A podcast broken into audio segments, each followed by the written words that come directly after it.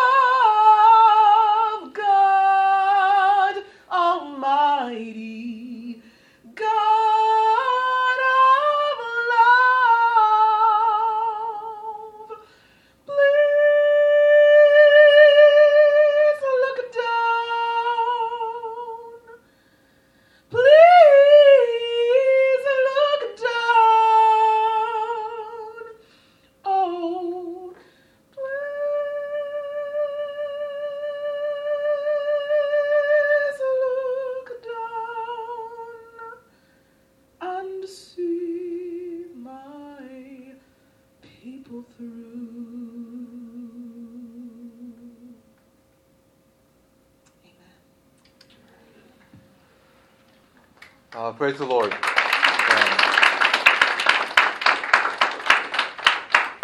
yeah, I never get um, never get sick of uh, hearing her pray for me and, and sing over me, because um, there's a passage in Zephaniah chapter three verse 17 that talks about the Lord um, sings over the, over us and quiets us with His love, um, and I, I needed to be quieted and, and silenced before I preach the word. So thank you for um, welcoming my, my wife and, and, and sharing this grace. Uh, tonight, we're gonna be we're gonna remain in the Gospel of Luke. Um, I was a little torn on where to go tonight, which direction. Uh, if I'm going to be totally transparent, um, I don't mean to deviate from the theme, by any means, but I wanted to share this passage with you guys in Luke chapter 15, verse 1 through 7, because um, it, it, it means so much to me. The magnitude and the depth, um, and, and if, if, I may add, the brilliance of this parable uh, has, has reached my heart and reached me in, uh, in untold ways uh, when I think about uh, my salvation and I think about how Christ sought me when a stranger. Uh, has, has radically transformed the way I share my testimony, uh, the way I see my testimony, the way I know my testimony. Uh, so if you would turn to me in Luke, uh, turn, turn with me to Luke chapter 15, verses 1 through 7. Okay? Now, um, that's going to be our main passage today, but I wanted to give you something really quick before we jump into uh, Luke chapter 15, um, because I just want to speak to the people in this room who are dry and bored. I'm trying to answer the question before we get into Luke 15 like, what do I do? Uh, what are we to do? What am I to do when we no longer desire God? Right? I, I, I don't know. Maybe some of you guys just are not feeling it, right? This retreat is just another uh, check in the box or another summer retreat. Uh, it feels trite and hollow and pointless. And I want to sympathize with you, and I don't want to, for you to feel ashamed of that. Uh, there are seasons where I feel that way too. So, what are we to do when we no longer desire God? Uh, what should I do if I don't desire God anymore? Uh, John Piper wrote a whole, whole book on that, right? After he wrote Desiring God. Um, many years later, he wrote um, uh, When I Don't Desire God. Um, but these are the times where we need to cling to Christ and, and, and, and the work of the gospel even more. Uh, there's a passage in Matthew chapter 3. You don't have to turn there. If you want to, that's fine, but you don't have to. A passage in Matthew chapter 3 that I think uh, would speak into the people in this room who um, may not feel like praying tonight or may not feel like uh, joining us in, in singing and uh, in worship, and that's okay. You know, I just want to share this passage with you. Uh, in verse 13 of Matthew 3, uh, Matthew 3:13, it says that uh, Jesus came from Galilee to the Jordan to John to be baptized by him. Some of you know that uh, John is Jesus' cousin. Uh, where I'm from, um, we say Kazo, right? I call my cousin Kazo. And so Jesus rolls up on his Kazo or cousin. Um, and in, in verse 14, John uh, would have prevented Jesus, right? He's like, I'm not going to baptize you. Uh, he says, I need to be baptized by you. And do you come to me? Right? But Jesus answered John, Let it be so now, for thus it is fitting for us to fulfill all righteousness. Let me read that again. Jesus says to him, Let it be so now, for thus it is fitting for us to fulfill all righteousness. Then John consented. This must have been a powerful statement for John to submit and consent, right? Verse 16 And when Jesus was baptized, immediately he went up from the water, and behold, the heavens were opened to him, and he saw the Spirit of God descending like a dove and coming to rest on him. And behold, a voice from heaven said, This is my beloved Son, with whom I am well pleased. My dear friends and family, if you are in Christ tonight, no matter what spiritual condition you are in, the Father says, This is my child. This is my son. This is my beloved daughter, with whom I am well pleased. I love him. You know, I, have been to many uh, football games and soccer games and volleyball games just to support my youth group students. And sometimes, oh, not sometimes, many times, there are parents in the stands, right? And sometimes they can be obnoxious. And when, when someone's when, when, when their son or daughter uh, makes a goal or scores a touchdown or makes a basket, the father or the mother will stand up and say, "That's my son, right? That's my son. That's my boy. That's my girl, right?" Um, but I've never seen a parent stand up when their son fumbles or their son scores scores a basket in the wrong goal, you know, or, or does something right, um, makes a blunder. I've never seen a parent, uh, nevertheless, stand up and say, "That's my son, that's my daughter, that's my girl, that's my man." Right? I've never seen that. But according to this passage, even in our darkness, even in our lowest point, uh, no matter what kind of spiritual condition you may be in, no matter how fervent or non fervent you may be, the Father sees the Son, sees your faith in the Son, and He says, That's my boy, that's my girl, that's my son.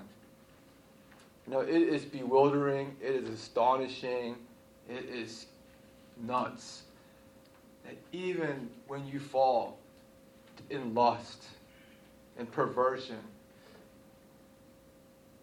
in bitterness and anger, or just apathy and spiritual indifference, the Father still sees you and says, That's my son, that's my girl, I'm proud of you, I love you.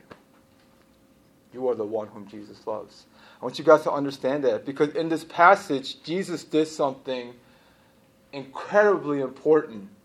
In verse 15, um, after John is like, No, I can't baptize you, Jesus. You need to baptize me. I'm not worthy, right? And they argue back and forth. And then Jesus is like, Child, please. I must fulfill all righteousness, right? He says, Let it be so now, for thus it is fitting for us to fulfill all righteousness. Now you got to think about that for a second. Whose righteousness was Christ fulfilling? His righteousness cannot be any fuller, right? So, whose righteousness is Jesus referring to? It couldn't be his own. Right? I just want to read this really quick, okay? Um, about about our our standing in Christ, and um, I know the last night we spent a lot of time in prayer. That ain't no secret, right? And I want us to think about this as we enter the prayer time, okay? Uh, it's a guy named J.D. Greear, and he wrote uh, an ex- he, he wrote. I want to share his ex- excerpt uh, from a book that he wrote called "Stop Asking Jesus into Your Heart." the book's called "Stop Asking Jesus um, into Your Heart." It's a pretty good book. Uh, he says that during my freshman year of college, as I scoured the Bible to determine what qualified as real repentance, I could not escape the questions how could I ever repent enough to be truly worthy of Jesus? How could I ever give a sufficient response to his lordship? How could I ever be sorry enough for my sin? I'm going to pause right there. That's the Asian struggle, right? How can I be sorry enough for my sin? How do I know that I really love God? That's what he's saying. So I'm going to keep reading. Even he says, even my best repentance, my fullest surrender, was a far cry from what was due unto Jesus. I knew God could never look at me and say, Your repentance was perfect. You were sorry enough for your sin. You gave due weight to my glory. That thought kept me from peace, J.D. Greear says. But then I came across N.T. Wright's explanation of the odd little story of Jesus' baptism in Matthew chapter 3. John, was, John the Baptist was offering a baptism of repentance. Jews, Roman soldiers, and sinners of all stripes were coming to him to be baptized, repenting of their sins. As they were baptized, symbolizing their repentance toward God, John would command them, Therefore, bear fruits worthy of repentance. Well, as we know, I'll fast forward a little bit. Jesus steps to him, and then John objected. What, and he says, Why do you need to undergo a baptism of repentance? So Jesus was in line for a baptism of repentance. What does he have to repent of, right? Uh, he had never sinned. Jesus told John, however, not to resist him, for he was doing it to, quote unquote, fulfill all righteousness. Whose righteousness would that baptism fulfill? Jesus' righteousness was already fulfilled and could not be any fuller. He says, It was my righteousness Christ was fulfilling in the Jordan River. He was undergoing a baptism of repentance in my place, repenting in a way that could truly be called righteous, so that his death could be a perfect substitute for mine.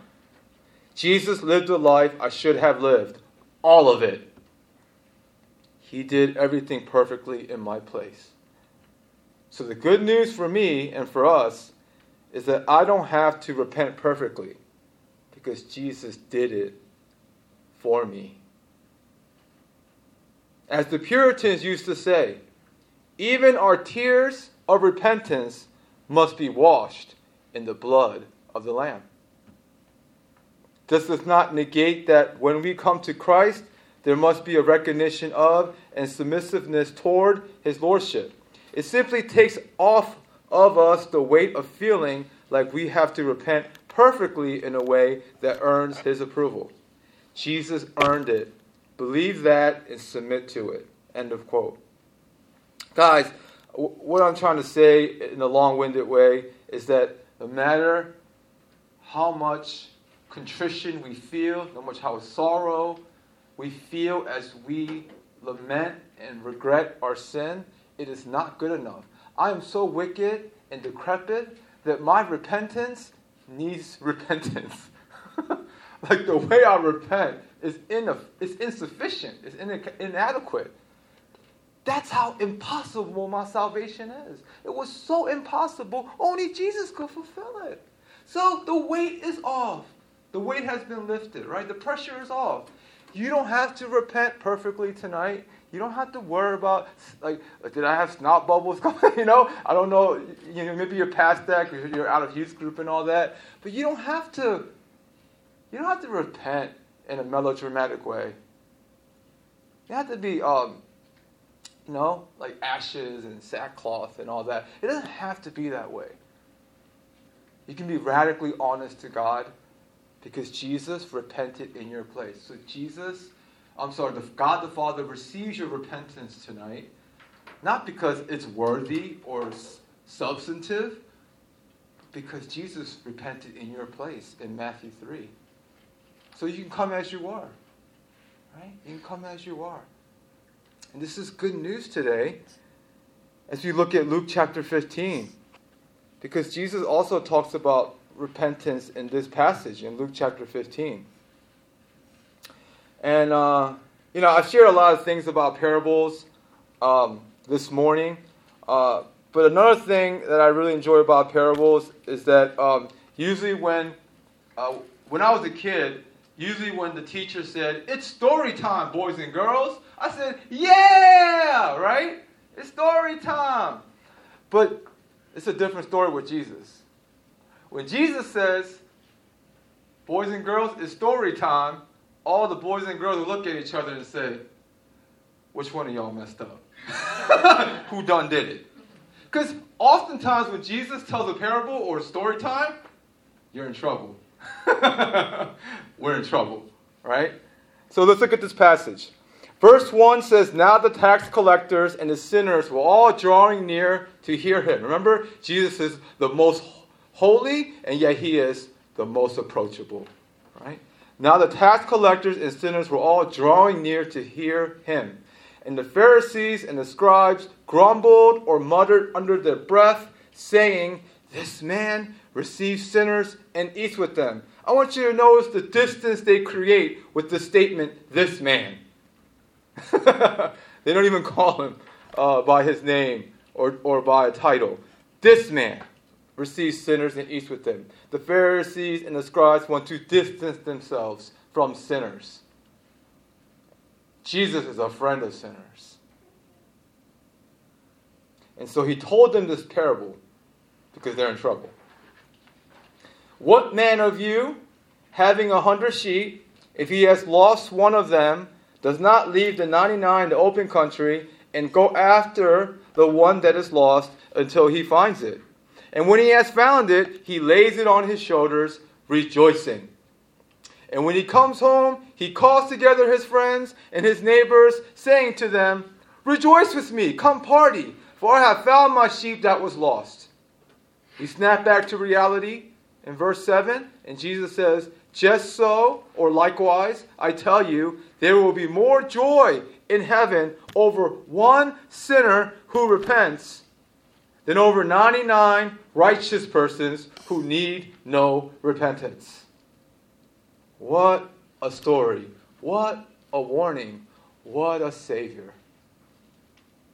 He says that there will be more joy in heaven over one sinner who repents than 99 righteous persons who need no repentance. Wow.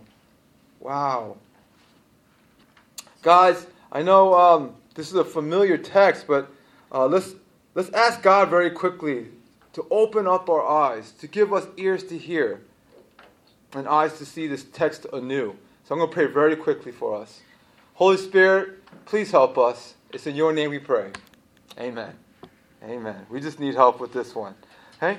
All right. So, as we see in the story, the primary audience are um, sinners of all kinds, tax collectors specifically, and there are Pharisees. So you could call it that the, that the audience are like church folk and unchurched folk. You could, you could put it that way. You, you could call it uh, clean and unclean. Or you could put it like this achievers and, and underachievers. Right? You could think of it like that. Right? So the crowd is split in two. And of course, the church people are, are disappointed that Jesus eats with detestable people. You know, I, I used to visit this guy in prison every week, and, um, and there were some church people that had the audacity to ask me, Why do you waste your time visiting him? We, were, we already heard a sermon about self righteousness, but um, this is something that continues to plague uh, the religious. Uh, C.S. Lewis said that of all evil men, of all kinds of evil men, he said religious ones are the worst. That's what C.S. Lewis said. He said, all kinds of evil men, he said, religious ones are the worst. And I, am pretty sure um, C.S. Lewis agrees with Jesus. Right? And so he tells a story about hundred uh, about a hundred sheep and one gets lost. We, we've heard this story before, and um, and I think one thing that we have to understand about this story, the main idea I want you to understand about this parable, according to Christ, according to the gospel of Jesus Christ, you know, worth. We all want to feel worth. We all want to feel weighty, right? Uh, worth, beauty, and value are not determined by an innate quality or by your performance. Okay? Your worth, your beauty, your value are not determined by your performance or your GPA or your moral record. But according to the story, your worth, your value is determined by the heart wrenching length, the distance your owner would go to redeem you, to reclaim you. That determines your worth. Like, for instance, we all want to know what we're worth. Okay, we like the Forbes 500 and all these things that list rich people and how much they're worth, right? We, we all want to know how much we're worth. Even in social media with followers, right? We all want to know what is my what is my worth? Why do I matter? And according to God, um, when you ask the question, why am I worth anything? Why do I matter? How do I justify my existence? Jesus would say, because somebody loves you. Right? Somebody loves you. I had a friend, um, he, his father passed away uh, when he was a young boy, and his father gave him this uh, little necklace. And while we were playing basketball, my buddy, uh, he lost that necklace. I guess somebody uh, yanked it by mistake, or it just fell off, and he lost this necklace. And um, and he was looking for this necklace while it was getting dark. Okay, the sun was setting, and he's looking for this necklace. I didn't know who it came from. I didn't know what it meant to him. So I just told my friend. His name is his name. His, we just call him Henry. Um, I told Henry. I said, "Man, I'll buy you a new one. Okay? I'm hungry. Let's go eat. Right? Let's go to Golden Corral. Right? I'm hungry. We're done playing basketball. I want to go eat." But he said, "Go without me. I have to find this necklace." And he searched for it all night. See, to me, that necklace was worth nothing. It's cheap. I feel like it's replaceable. It's not indispensable, but for him, it meant the world. Because it was given to him by someone he loves. And so God is showing us something about his heart for the lost. That he loves the sinner, that Jesus is a friend of sinner. But the irony of the story is that everybody in the room, everybody within ears or listening distance is lost. Everybody in that room is lost. But not everybody knows it. All of, many of them were oblivious to how lost they were. Okay? They were in denial. And we talked about denial today in the, in the seminar on anger, right? You know, I have worked with uh, drug addicts And, and you know, I, I know that my wife has watched me work with some drug addicts, substance uh, abusers. And there comes a point when you're working with drug addicts or quote unquote lost people, and then when they're in this, this cycle of denial, you get to a place where you look at them and you say, You don't even deserve to know what's wrong with you. You don't even deserve to know what's wrong with you. The fact that Jesus is showing everyone that they are the lost sheep and revealing even to the religious and the church and the most prestigious men of the church that they are lost is an act of grace. The fact that you are hearing this sermon tonight or you get to read the Bible is an act of grace that we get to be told, we get to be offended by the gospel that we are all this lost sheep. I, am sure we all concur, yes, I am that lost sheep. But who really heard this? Who really heard that? You know, one, one, of, um, one, one of the things that I was taught before I met Christ, before I really understood the gospel, is that God helps those who help themselves. You ever heard that statement? God helps those who help themselves. So, like, if I take one step, then God takes two, right? If I take two steps, God takes four. You get the picture, right? Multiplication, right?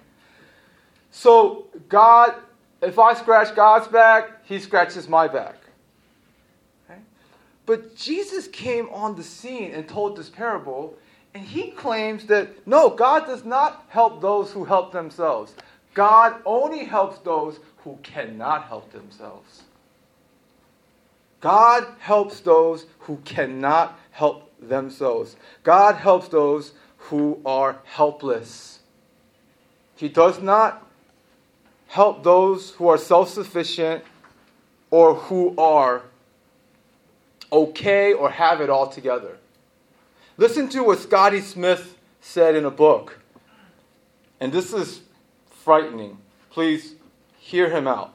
He said, Prodigals on an island of self sufficiency are harder to reach than prodigals on a hedonistic holiday.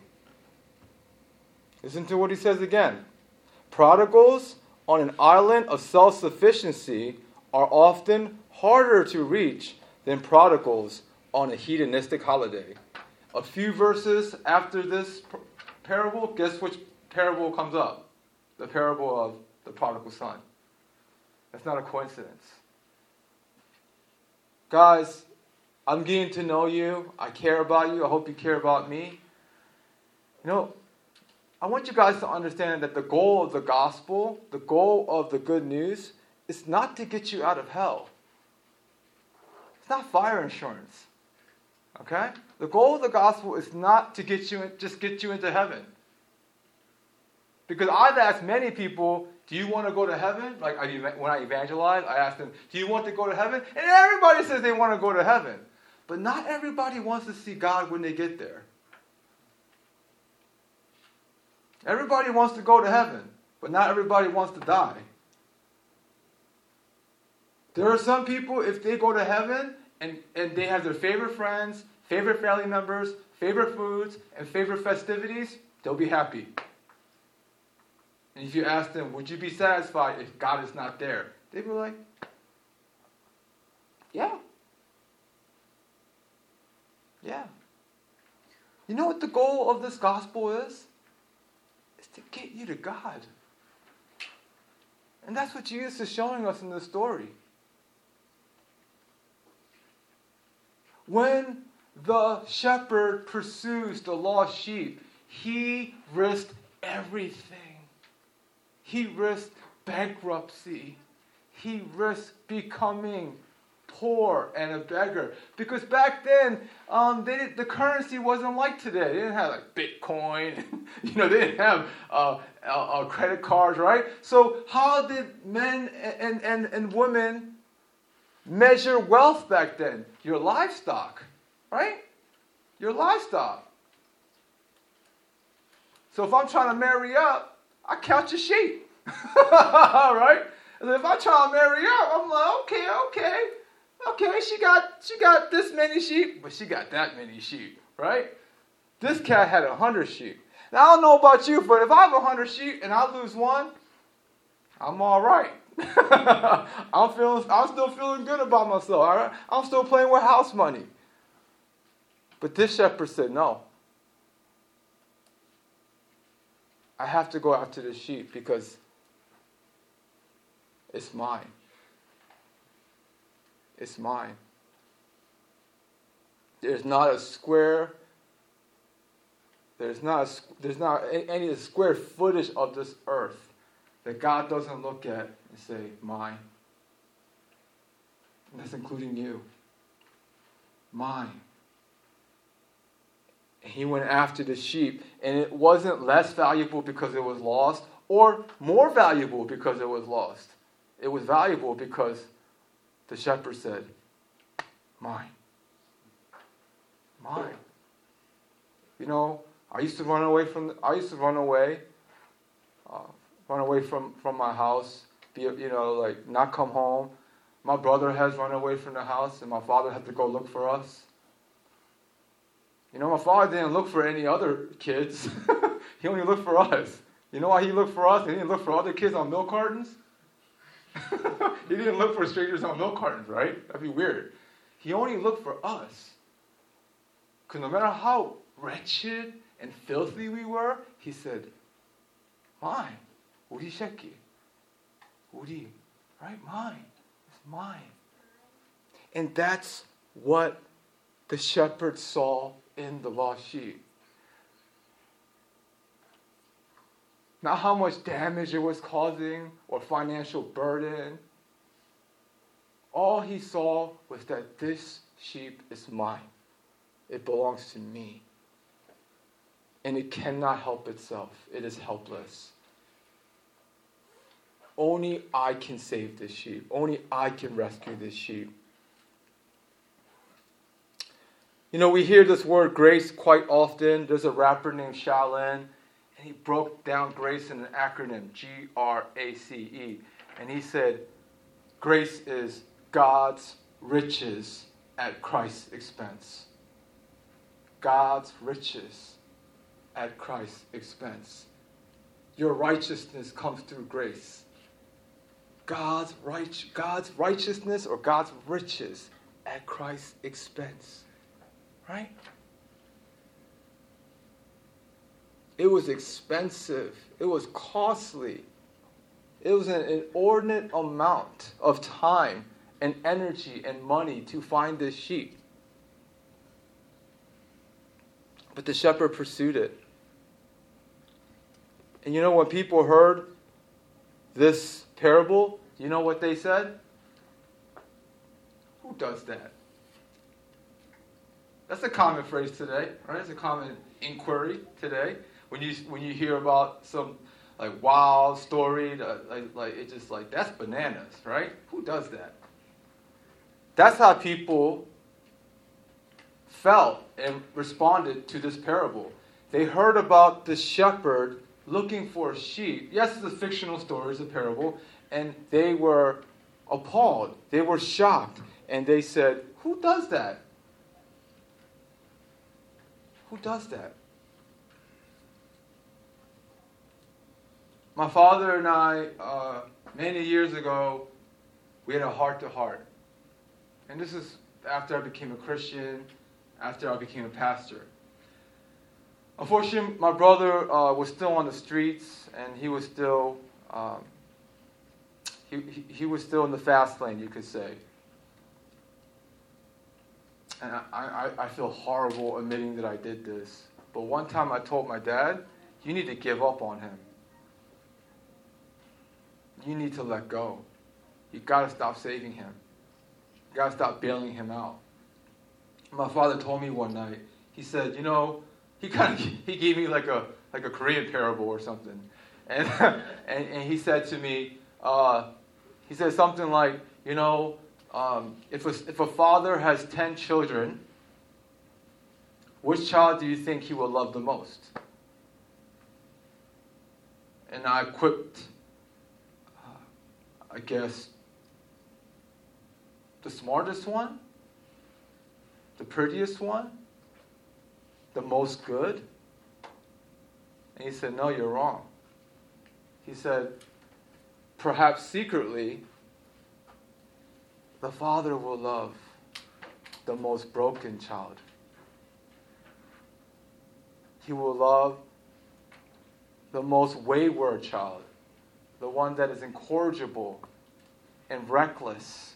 That's what the word prodigal means, right? To waste extravagantly he said he will, he will love the prodigal. If the father had 10 children, he will love the prodigal the most. And, he, and I said, why? My dad said, because he has spent the most time thinking about him or her. He has sp- spent the most money on him or her. And he didn't say this because he's not a Christian, but if he were a Christian, he would say, and he has praised he has spent the most time praying for him or her. Praying for him or her. I'm sharing all this with you guys because I want you to understand how much God loves you. And the beauty of the gospel, the story of the cross, shows us that God doesn't love you because you walked down an aisle. God doesn't love you because you prayed a prayer. God doesn't love you because you repented well. God doesn't love you because you went to a mission trip or you're on the praise team or you're a pastor. God loves you according to this parable. You know why God loves you? Because he felt like it. Because he can. God doesn't save you because he, you give him permission. He saves you because he's God. There's a vast difference in that. For instance, my wife has never tried to trick me or trap me like this, but pretend my wife and I are sitting in our living room and she says to me, Baby, why you love me? And I say, like a foolish man, uh, cause you fine. you fine, baby. You fine. And she said, hmm. She'll say, hmm. Really? I said, Yeah, because you're fine. And then she and then uh, yeah, she's brighter than me, so she'll say, "What if I'm not fine anymore?" See, my, my wife would under hypothetically she would understand something that that's conditional love. See, I have a right to stop loving her if she's not fine anymore. If she's not fine or smart or brilliant or musical or creative, then the contract is nullified. right? It's broken. See, God doesn't love you because you're really, really lost or you've been found the whole time. He loves you. He loves you be, just because. Because he felt like it. If he doesn't, if our salvation is not due to the undeserved love of God, because the cause of salvation is the undeserved love of God, right? If it's not based on the undeserved, unconditional love of God, then we are in trouble. John MacArthur once said that if I could lose my salvation, I would. Woo! Right? If I could lose my salvation, I would. Because I didn't find Jesus. A lot of testimonies found, sound like I found Jesus, right? No. Nobody was looking for Jesus. Jesus was looking for us. Last night in Genesis 3, Adam hid and God sought. Man hides and God seeks. Where are you? Who told you you were naked? Have you eaten from the tree I told you not to eat from? No, when you study the scriptures over and over, it is man that runs from God. It is God who pursues us relentlessly. Right? Even David says in Psalm 23, verse 6 Certainly goodness and love will follow me all the days of my life, and I will dwell in the house of the Lord forever. And you know what? David said that when he was homeless. you all right, Jeannie? so I want you guys to understand that if you base your salvation on anything but the pursuit and the work and the everlasting and unmitigated love of God, then your salvation is not really based on Christ, it is based on something else. And therefore you are deceived. And your repentance, of course, nobody's repentance is perfect. Nobody's repentance is sufficient. But it is not your prayer that saves you. It is not a pastor. It is not simply church membership. What it is Christ. It is Christ. It is Christ. It is Christ that saves us. Listen to what Martyn Lloyd-Jones says. There is no greater sin than not to see your need of Christ.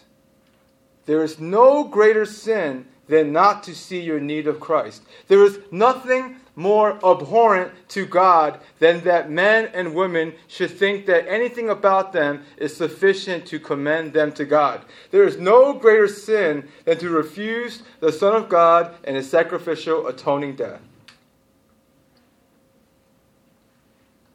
Guys, look at uh, the pursuit of this shepherd he doesn't say, that's what you get, you didn't listen. Because that's how my mom and dad treated me, right? Oh, you didn't study, and you go to community college? That's what you get, right? You, you, you don't you, you want to eat McDonald's all day, right? You want to eat McDonald's all day? You gain weight? You piggy?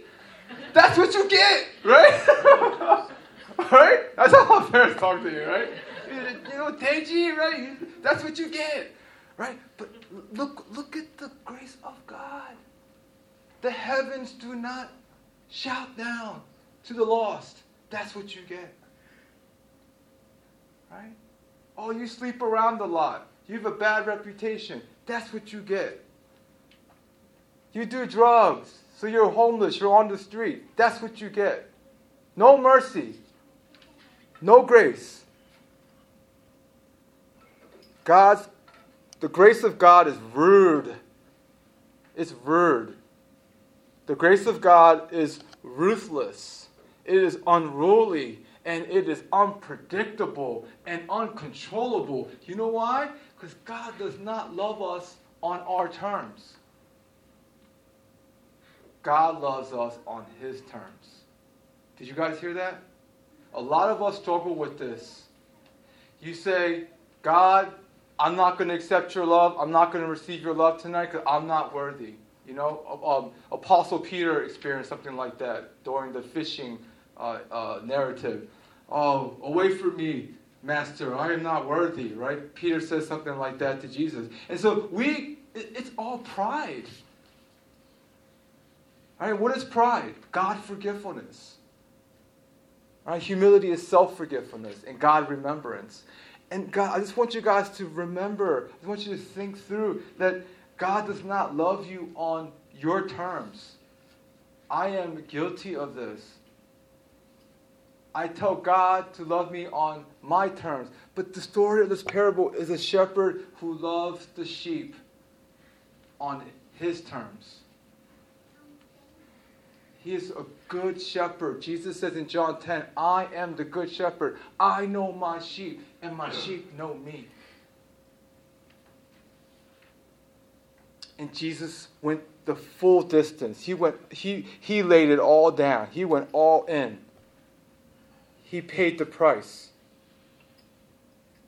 I want to close uh, with this last story, and then we can enter some time of prayer. I just want to share something personal about my life regarding this parable and the precious love of Christ. You know, when I was in middle school, uh, something happened that wrecked my home. Um, you know, my mother uh, is a wonderful mom, um, but I guess she was uh, a tough wife. And so my mom and, and my dad um, had a lot of strife and there was turmoil between them. And it got so bad and so messed up that my mother cheated on my father.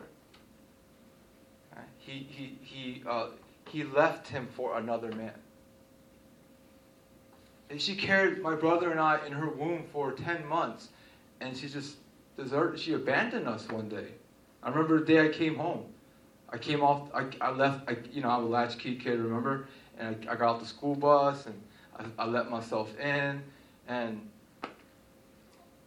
all her stuff was gone. And I'm not, I'm not here to to keep criticizing Korean culture. I'm just here to sit, explain something about Korean culture. You know, it, it's, it's, actually okay for the husband to cheat in Korean culture, right? It is. It's like, it's like, it's almost, sometimes it's a given, right? Depending on where you're from or what neighborhood you're from or how you grow up. Like in the Korean culture, it's like it's it's okay. It's like it's acceptable for the husband to cheat, but it's never okay for the wife to cheat. She's discardable because she's a second-class citizen, right? It's a very chauvinistic country, uh, cu- culture. So when my mother cheated on my father, my father is the youngest of seven children. And all of his brothers and sisters um, told him to move on and find a new wife.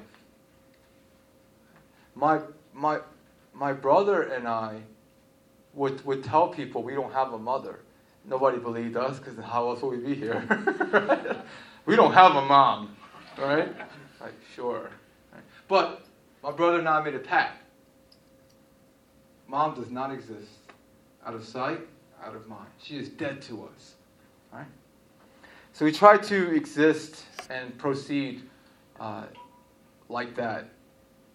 But of course, it doesn't work.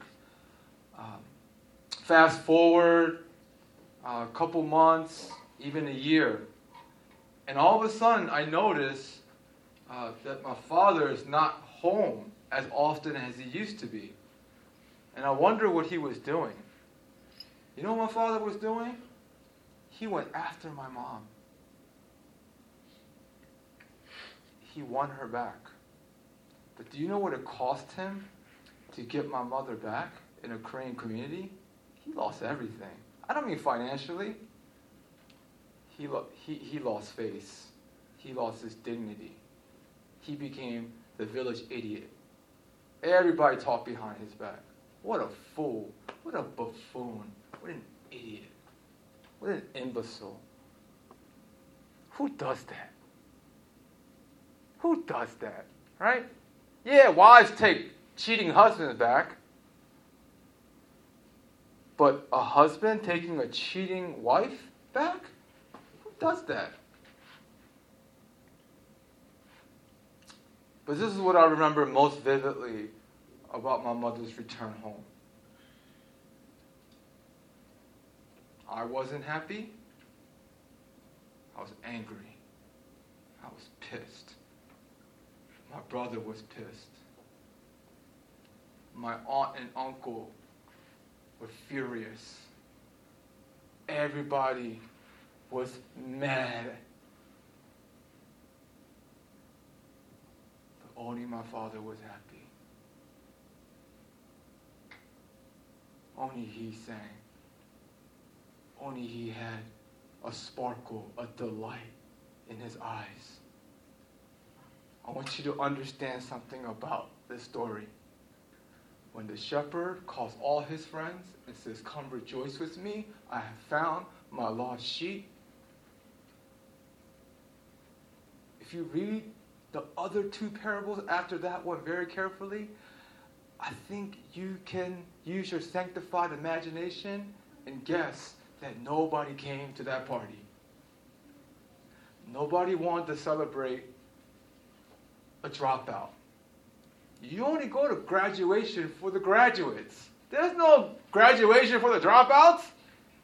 There's no celebration for the, or sometimes there is, but usually they only celebrate the Super Bowl winner. They do not throw a parade for the Super Bowl loser or the last place team. Who throws a parade for the last place team? Who? Nobody. Who does that? Nobody's coming to that party. And when my mom came home, nobody rejoiced. Nobody celebrated. Nobody smiled. Everybody was angry. Because it was scan- it was it was scandalous. It was a scandal. Do you know what defines us tonight? It is not how lost we are. It is not how lost we were. It is not our, it is not how churched we are. Our worst mistakes do not define us, and neither do our grandest achievements. What defines the shepherd, the sheep, now and forevermore, is the joy of the shepherd. The joy of the shepherd defines the sheep. My friends, what defines you tonight? Is it your spiritual accolades or your spiritual record or pedigree? Or is it, what defines you tonight is what? That you're not as soiled as other people. I don't know what defines you tonight, but if it's not the joy of the Lord, you cannot have assurance of salvation. And unless you have assurance of salvation, unless you know how radically committed God is to your holiness and to your well being, you cannot radically obey God. You will never be able to do the right thing when it really counts. The cross shows us tonight that no matter how lost you get, God will never regret dying for you. Oh, that's so sweet. No matter how lost I get, no matter how much I wander from the flock, Jesus will come looking for me again. Whoever the Father has chosen and Christ has died for are His. He will never regret loving you, dying for you. Let's bow our heads and consider how deep the Father loves us, how deep His love is for us. I know it's a tough message to hear. That you did not look for God you would never look for God. That's why John 3:16 says, God so loved the world, he gave his one and only begotten son, that whosoever believes in him will not perish, but have eternal life. For God did not send his Son into the world to condemn the world, but to save the world through him. I don't know what your testimony is, I don't know what your narrative is, but the gospel says you wouldn't dare look for God. The gospel shows us that we actually hate God. The Bible says to love God with all your heart, all your soul, all your strength, and all your mind. But we have loved everything more than God, which equates into hating God with all our heart, all our soul, all our strength, and with all our mind. You might look at me tonight and say, hey, Pastor, that's not me. You're not talking about me. I never hated God. Read your Bible. We did not find God. God found us in our darkest. He loved us in the dark. The kingdom of God is a party. It celebrates those who are sinners. It celebrates those who believe.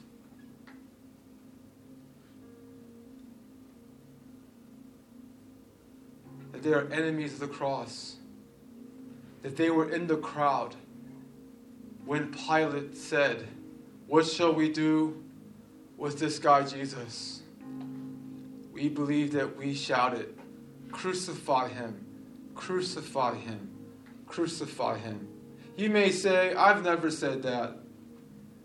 But when you think about the movies and the music and the entertainment we saturate ourselves with, those lyrics,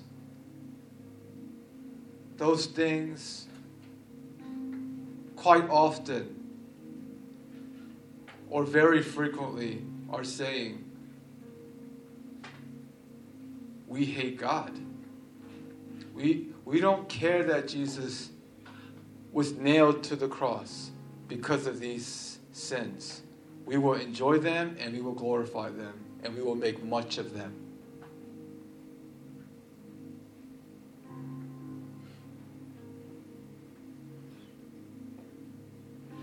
The theme is true righteousness, right? Do you know what true righteousness will look like in your life if you are a Christian? You will go after the lost sheep.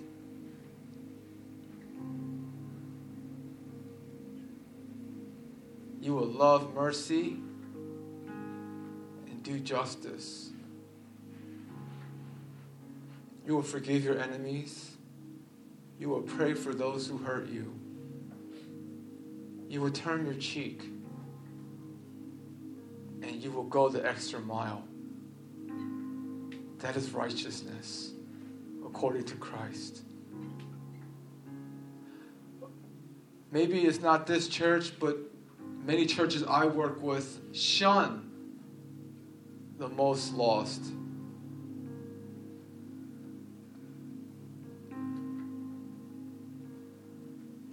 We still believe in the old matrix, the old paradigm that you are good and useful or you are bad and useless. But the gospel says otherwise. That nobody is good, no, not one. All have fallen short of the glory of God. As we enter into a time of prayer, I just want you to think through and think upon that Jesus is Savior. Maybe it's lost its luster and, the, and it's lost its, its richness. This word, Savior. What did God save me from? What did God save me into? What did God save me for? To come to church once a week? For a couple hours and then go out and eat?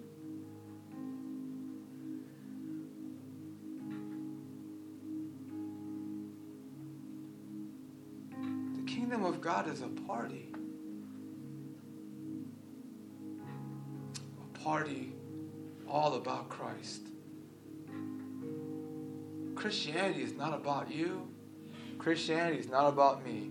Christianity is about Christ.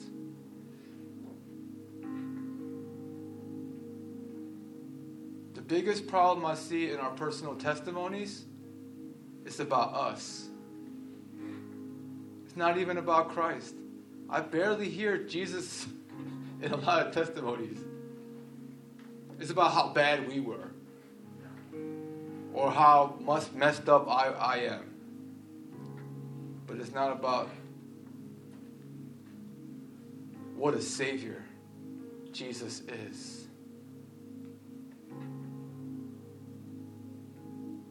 Do you want to go to heaven? Of course you do. Everybody wants to go to heaven. But not everybody wants to see God when they get there. My friends, if you don't enjoy Jesus and you don't enjoy his righteousness, then please don't come to heaven. You would not like it there.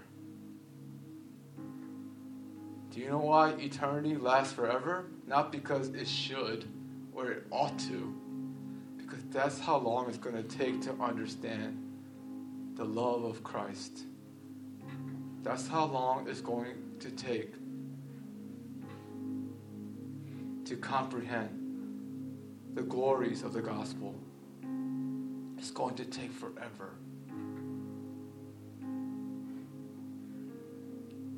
If you're not in all of our Savior and Lord Jesus Christ, that's okay. Let's repent of that. Remember, Jesus repented in our place. So our repentance doesn't have to be good or, or it doesn't even have to be average. It can be mediocre. It can be weak. That's okay. Because Jesus repented perfectly in my place. So come in the name of Jesus. Share, confess radically. Have radical honesty with God tonight. maybe confess that, you know what, Jesus, I don't really think you, you saved me. Like, I think I contributed to my salvation. Even though the Bible tells me I contributed nothing to my salva- salvation but the sin that made it necessary, even though I, the Bible says I contributed nothing to the work of Jesus Christ but the sin that nailed him to the cross, there's still parts of me that feel like I did something to make you love me. But Jesus doesn't love you because you're a virgin. Jesus doesn't love you because you're good. Jesus loves you because he felt like it. And that hurts our ego and hurts our pride. But the, but the grace of God is rude. it's very rude. It doesn't ask for permission to love you. The grace of God does not ask for permission to save you. Our God is in the heavens. He does whatever He pleases. So, God, we come to you tonight asking you us to save us from your wrath to come. We ask you to save us from ourselves because I am my own worst enemy at times. We ask that you save us from our self righteousness and our unrighteousness alike, for they both separate us from Christ. Lord, we turn to you. And like Apostle Paul says, we want to say, For me to live is Christ, and to die is gain.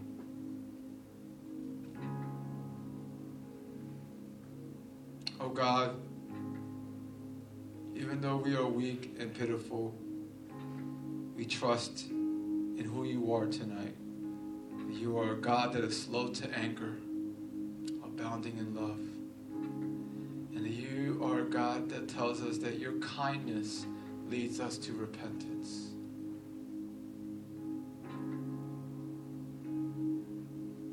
That you are the only one that can actually send the body and the soul to hell. You are the only one that can condemn us. But, but there is no condemnation for those who are in Christ Jesus. That we are forgiven and freed for good. There is no double jeopardy in the good news of Jesus Christ. Please pray with me. I'm just going to hand it over to your, your leaders and to the praise team. Uh, I am available if you would like to talk or pray. But for the meantime, I ask that you pray on your own. If you need to find a, a, a quiet place to just kneel and, and, or, or, or lay prostrate and just go before God and repent. Ask the Holy Spirit to change your mind about your sins and about um, about what is at the center of your life. Thank you guys so much. It has been such a joy to share His joy with you. Oh, how He loves you. He loves you so much. But it's, it's not a, but He doesn't love you because of you. He loves you for His own glory. He leads me in paths of righteousness for His name's sake. That's our God. Continue to pray.